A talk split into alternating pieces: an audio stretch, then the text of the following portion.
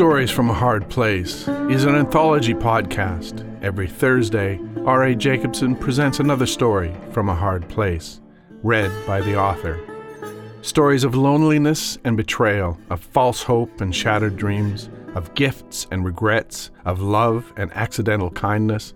Each story follows a separate path that leads to the realization that sometimes the only solution is a lead pill. Listener discretion is advised, contains strong language, violence, and some adult situations. Episode 24 Haymaker. This is part one of a two part telling. The blow came out of nowhere, a massive strike to the head, bone deep. He felt it all the way through his skull to the other side, like a piece of earth had come up and slammed into his jaw. It rattled his brain and shook his eyes. He saw stars. His teeth ground against each other. He couldn't see, couldn't think. Everything stopped in a flash of blinding white. He stepped back a couple of paces, arms windmilling. He righted himself, tasted iron. He felt the warmth under his nose. He wiped the back of his hand across his upper lip and wasn't surprised to see blood. He bent forward, crouched and ready his fists balled, his legs braced. He lunged, swinging a huge, wide punch aimed to end the fight. He missed. Jacob pulled back just enough, jabbed, catching Brian straight in the face. Brian heard and felt his nose crunch. A sickening sound that he'd heard once before at Jacob's fist. His eyes watered, blinding him for a second.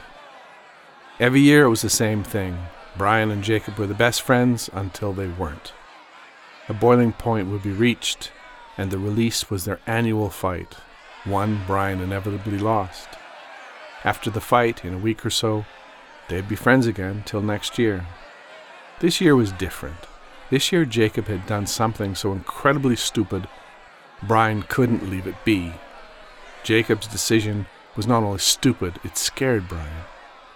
Brian wouldn't admit it now, but he loved Jacob, and what Jacob had done changed everything. It changed who Brian saw Jacob as. It made Jacob not the man he thought he was. It was fucking stupid. To sell your soul to the judge was beyond stupid, beyond anything like stupid. And for what? A truck? A truck, for fuck's sake. Brian swung again, another wild haymaker. This time Jacob stood his ground. Brian's fist collided with Jacob's hard head. There was a loud crunch. Brian yelped, grabbing his hand. Jacob smiled, looking at Brian, whose face had gone white. Are we done? Jacob asked. Brian bent over his hand, clutching it against his stomach, moaning. Yeah, we're done. Jacob turned and walked away. The gathered crowd groaned, hoping for an epic beatdown. This was just sad. Brian sank to his knees, his pale forehead touching the grass. He was sure he had broken his hand. He stayed that way for several minutes. When he sat back on his heels, he was alone in the field. Slowly he stood and went to the nurse's station. There would be hell to pay for fighting on school grounds, but he needed someone to look at his hand. He was right. The principal yelled, and Brian waited. Finally, after it was obvious that Brian wasn't going to tell him who he had been fighting with, the principal left. An hour later, he was back in class, with a soft cast halfway up his forearm. He hadn't broken anything, just severely bruised it. But he had a story to tell. For the rest of the afternoon, he laughed and told anybody who would listen about the fight. After school, Jacob walked up to Brian, sitting on the school's front step waiting for the bus that would take him home. How's your hand? Jacob asked, sitting down on the step beside Brian. Oh, it's fine.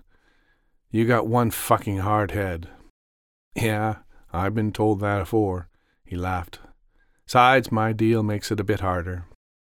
Your deal, huh? Brian frowned. Give me a ride home. Yeah, sure, come on.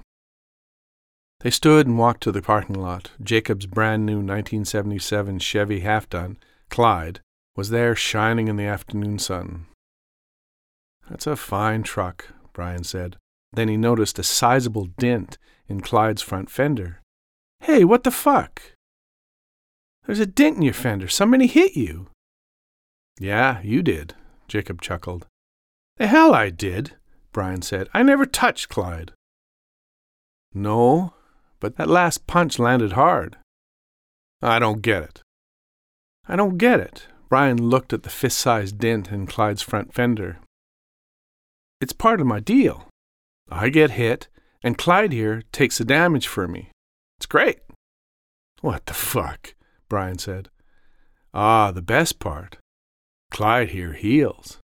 That dent will be gone by morn, Jacob smiled. Brian looked at Jacob, then back to Clyde. Okay, that's fucked up, he said, shaking his head. He walked around the truck and pulled open the passenger door. It's a beautiful truck, Brian said, sliding in on the black bench seat. Jacob climbed in and started the truck up. So it's a magic truck. I'm no magic truck, Clyde said in Jacob's head.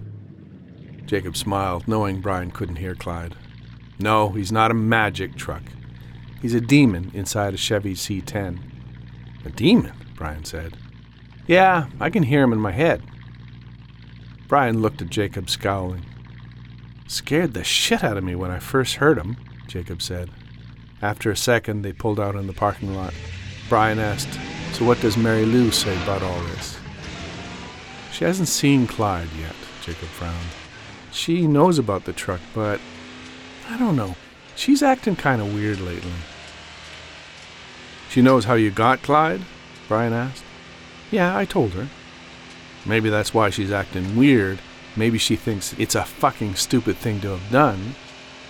Jacob was quiet for a while. Maybe, but I don't think so. She asked a lot of questions, but I don't know. Like I said, she's acting kind of weird. Who the fuck knows? They drove for a time in silence. Yeah, I might be stupid, but it's done, Jacob said. Jacob dropped Brian off at the end of Brian's lane and drove home. In Clyde's rear view, he could see Brian walking toward his house. Brian was worried. When Jacob started talking about Mary Lou, graduation, and his plans, Brian thought he was joking. But Jacob kept bringing it up. The whole idea of going to the crossroads and making a deal for a new truck to take Mary Lou to the prom was just dumb as fuck. Brian told him so. They laughed about it, but then Jacob brought it up again. Brian started to worry that Jacob was serious. Brian told Jacob it was a stupid idea and he was being a fucking idiot. They had words. Then Jacob went quiet, which wasn't a good sign. He could be as stubborn as a mule. Afterwards, Jacob stopped talking about it. Brian didn't see Jacob for a couple of days. He was nowhere to be found, but it felt like he was avoiding him. This morning, Brian had heard the commotion.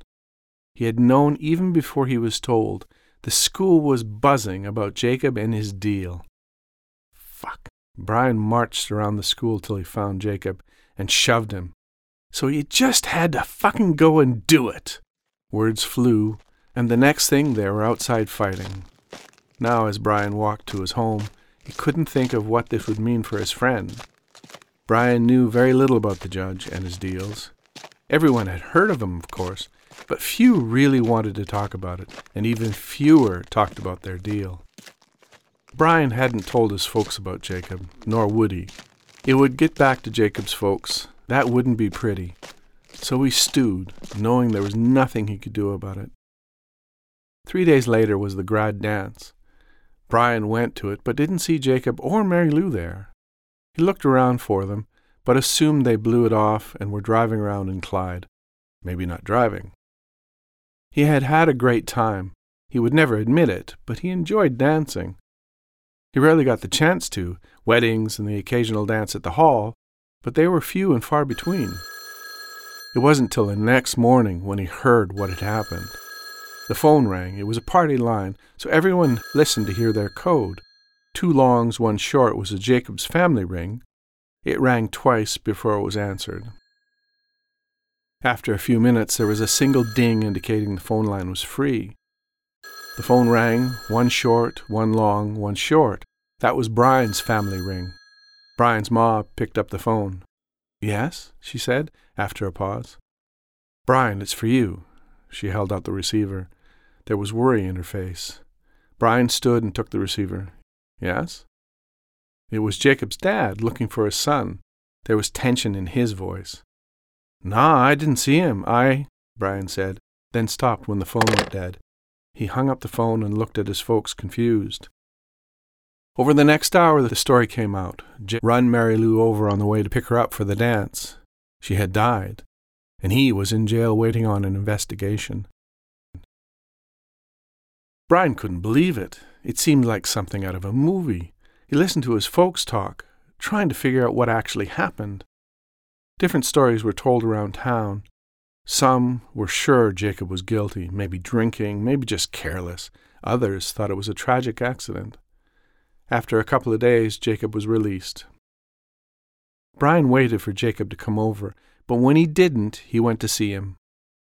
His ma said he wasn't home. She looked worried, but didn't say anything more. Brian suspected he was just upstairs sleeping. Frustrated, he drove back home. He found out later Jacob was spending most of his nights at the crossroads drinking, waiting for the judge to show. He had a gun with him. A couple months later, Brian's folks were out of town visiting his aunt, so he was having a party. Brian was surprised and happy to see Jacob walk up. He looked like hell, but after a few awkward moments, it felt like old times. They sat on bales around a fire and laughed a bit. Brian started to talk to a new girl, Anne. When he looked up, Jacob was gone.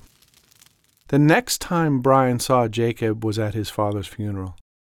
He had passed the day after the party. Jacob was quiet, head down. Brian knew he had gone through a lot with Mary Lou's death and now his pa's passing. Tried to talk to him, but he was not very responsive, so Brian let him be. It was a Tuesday in mid August. Brian was helping his dad service machinery, getting ready for harvest. The crops were looking good, better than good. His dad was happy, but watching the skies. For the last few weeks he had hoped for rain, and it had come. Now he needed the rain to stay away and let the crops dry out, so he could get them off before the snow came. A couple years ago, the rain made the fields too wet to work. They managed to swath, but they couldn't get them off before the snow came. The crops stayed put over the winter. The mice loved it. They multiplied like crazy. The next spring, after the frost had left, it had dried out some, Brian and his dad had picked up the swaths. Some of it was still good for feed, but much of it was ruined. Too many mice. Too much mouse shit and piss. All those mice brought a surge of hawks, ospreys, and owls, which Brian had loved. Raptors had always been something he was fascinated by. Brian and his dad were prepping the baler. Was working fine, but a little time now could save hours later in the fields. A hawk sat on a post not twenty feet from Brian. He watched it as it regarded him, first with one eye, then the other. It was a magnificent sight. Brian leaned in to check the spinning forming belts. It was just a slip. His runner lost its perches on a metal surface. Just a small slip, but Brian's arms came up to stop his fall. He didn't feel it, and there was very little blood. He was suddenly laying on his back on the ground beside the baler, and something was wrong. From far away, he heard his dad screaming his name. He was shaking him. The hawk lifted off, all power and grace. Brian watched it until it was out of sight. He was in the truck, sitting in the middle, his dad holding him, his ma driving. She was driving fast. Brian was going to say something, make a joke about this truck not meant to go 70 on a gravel road. Couldn't seem to lift his head. I hope you enjoyed Haymaker Part 1. Tune in next week for the conclusion of Haymaker. Music by Noah Zachrin. Production copyright by R.A. Jacobson 2021. If you would like to support Stories from a Hard Place, please go to patreon.com forward slash hard place. If you'd like a book version, either ebook or print, you can find it on Amazon. You can find links to all these and much more at Dead Cat Studio. That's deadcatstud.io. Thanks for listening. Keep the shining side up.